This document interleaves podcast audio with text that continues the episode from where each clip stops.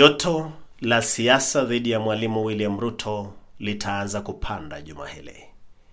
Tunamwita mwalimu kwa sababu ni PhD siku hizi, zikiwa siku saba tangu tarehe 7 Februari wakati Rais Kenyatta alijitokeza na kutangaza mwanzo wa siasa kwa upande wake. Akasema amekuwa akinyamaza, maana alikuwa akiwafanyia Wakenya kazi. Siku chache baada ya kusema hivyo, Kenyatta ameonekana Ikulu na kundi kubwa la vijana kutoka maeneo mbalimbali ya nchi. Pazia zote zilizokuwamo kwenye hema hilo zilikuwa nyekundu na zulia pia lilikuwa jekundu. Halafu kutoka kinywa cha Rais Kenyatta yalitoka matamshi kwamba tangu asalimiana na Raila Odinga nchi imeona amani. Akawataka vijana kueneza injili ya Azimio la Umoja kote nchini, akisema njia hiyo itaendeleza amani na maendeleo nchini. Bila shaka rais ameonyesha waziwazi kile ambacho Wakenya wamekuwa wakikifikiria kwamba kwenye uchaguzi mkuu wa Agosti 9 anasimama na jizee la siasa za Kenya, Raila Odinga. Baba rais alipotangaza kusimama na baba, baba mwenyewe hakuwapo nchini. Imearifiwa kwamba amekuwa nchini India.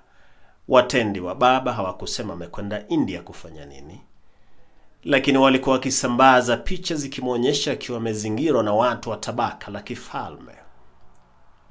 Ni vyema kutowaamini wanasiasa na watendi wao, maana wanaweza kusambaza picha zinazoonyesha hili, kumbe mhusika yupo kwenye lile au hata hospitalini. Ikumbuke kwamba baba amepita umri wa miaka sabini na mitano, umri ambao huanza kukumbwa na mapungufu ya kiafya hapa na pale. Hatusemi baba ni mgonjwa, tunasema tu kwamba mojawapo ya sababu za kwenda India yaweza kuwa ni kufanyiwa uchunguzi wa afya na madaktari wanaodaiwa kuwa hodari wa India.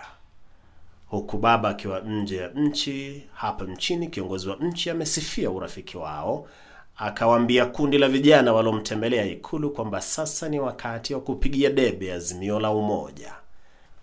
Kwa kuwa ametangaza hivyo waziwazi kwamba angependa nani amrithi, bila shaka naibu wake Mwalimu William Ruto ataanza kupata joto kuu la kisiasa kule upande wake.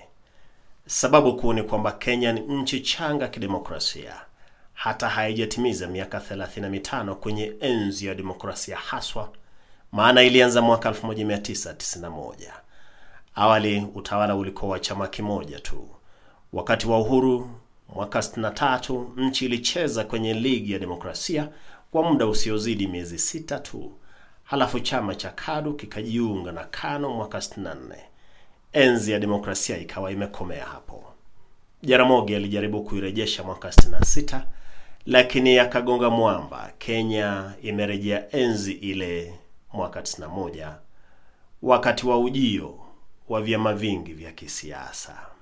Sasa Kenya ikiwa nchi ambayo ni changa kwenye demokrasia, heshima za siasa hazipo, upo utumbili, usungura na hata ufisi.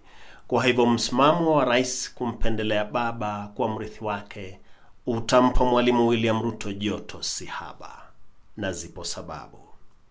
Hebu niseme hivi, Mwalimu William Ruto anategemea maeneo mawili kumpa kura za kumfikisha Ikulu. Kwanza ni eneo la Rift Valley ambapo amejiona kuwa ndiye jogoo pekee anayewika kule. Vile vile Mwalimu Ruto amekuwa akiona kwamba kwa sababu alikuwa mshirika mkuu wa Rais Kenyatta mwaka 2013 na 2017, ngome yake ya Mount Kenya itampigia yeye kura mwezi Agosti mwaka huu. Mtizamo huo bila shaka unampa imani tele, hasa kwa kuwa kwenye takwimu za hesabu ya kura ambazo zimetolewa baada ya IEBC kumaliza usajili wa wapiga kura wapya, imeibuka kwamba ngome ya Rais Kenyatta, Mount Kenya, ikiwemo Nakuru, ina wapiga kura wengi kuliko ngome za wanasiasa wengine wakuu nchini Kenya. Ngome ya pili kwa wingi wa kura bila shaka ni ile ya jamii ya Mwalimu William Ruto, Rift Valley. Kwa hivyo Mwalimu Ruto ameamini kwamba yupo kifua mbele, lakini juma hili, wakati joto la kisiasa litaanza kuelekezwa kwake, tumkumbushe Mwalimu Ruto kwamba ataanza kugundua kwamba ameteleza. Tunasema kutegemea kura za Mount Kenya, ngome ya Rais Kenyatta ni kuteleza. Kwanza, historia ya siasa za Kenya imeonyesha kwamba ngome ya Rais Kenyatta, yani eneo la Mount Kenya, huwa halimpigii kura mtu asiye asili wa eneo. It has never happened in Kenya's political history, wala hapajakuwa na sababu ya hilo kutendeka msimu huu. Mwaka 63 Mount Kenya ilimpigia kura Jomo Kenyatta. Miaka iliyofuata rais hakuwa akipigiwa kura.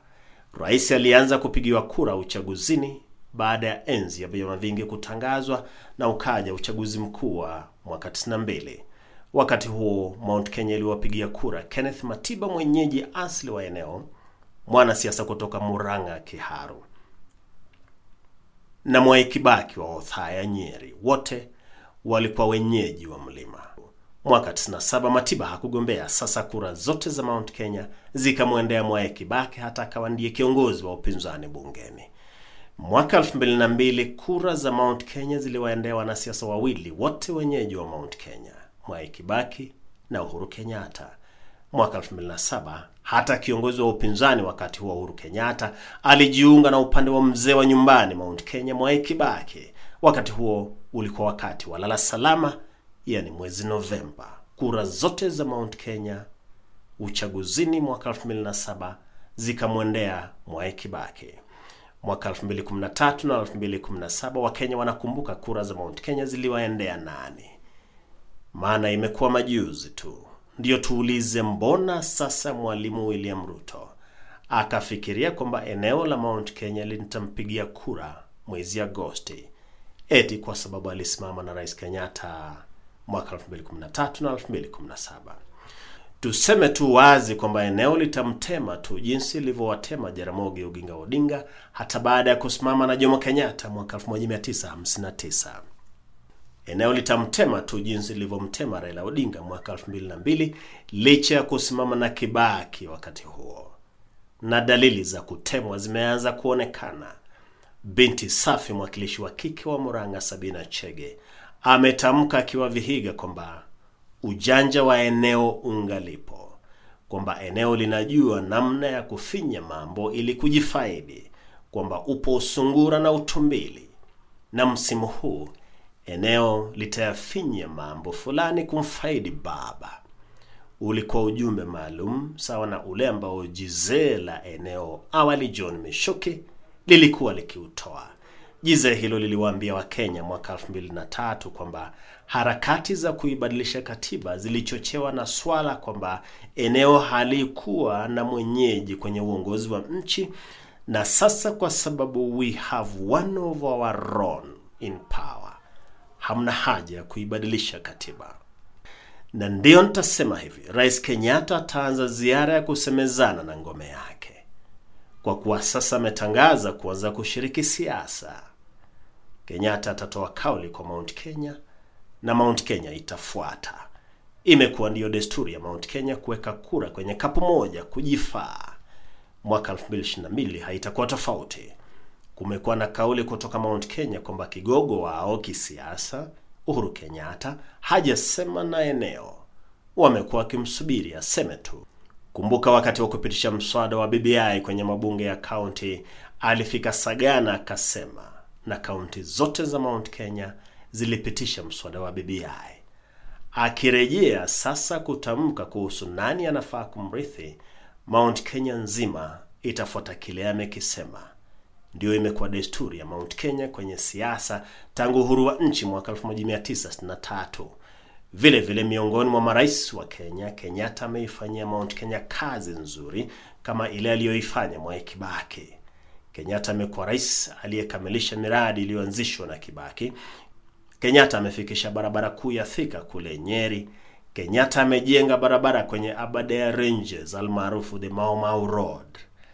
Matamshi ya baadhi ya wanasiasa wa Mount Kenya kwamba hajafanya lolote, kwa hivyo watampokonya kura za Mount Kenya huwa ni kifumba macho tu. Wakenya wasubiri ziara zake Mount Kenya, halafu ije tarehe 9 Agosti, ukweli utadhihirika. Na ndilo sepetuko. Mimi ni Wellington Nyongesa.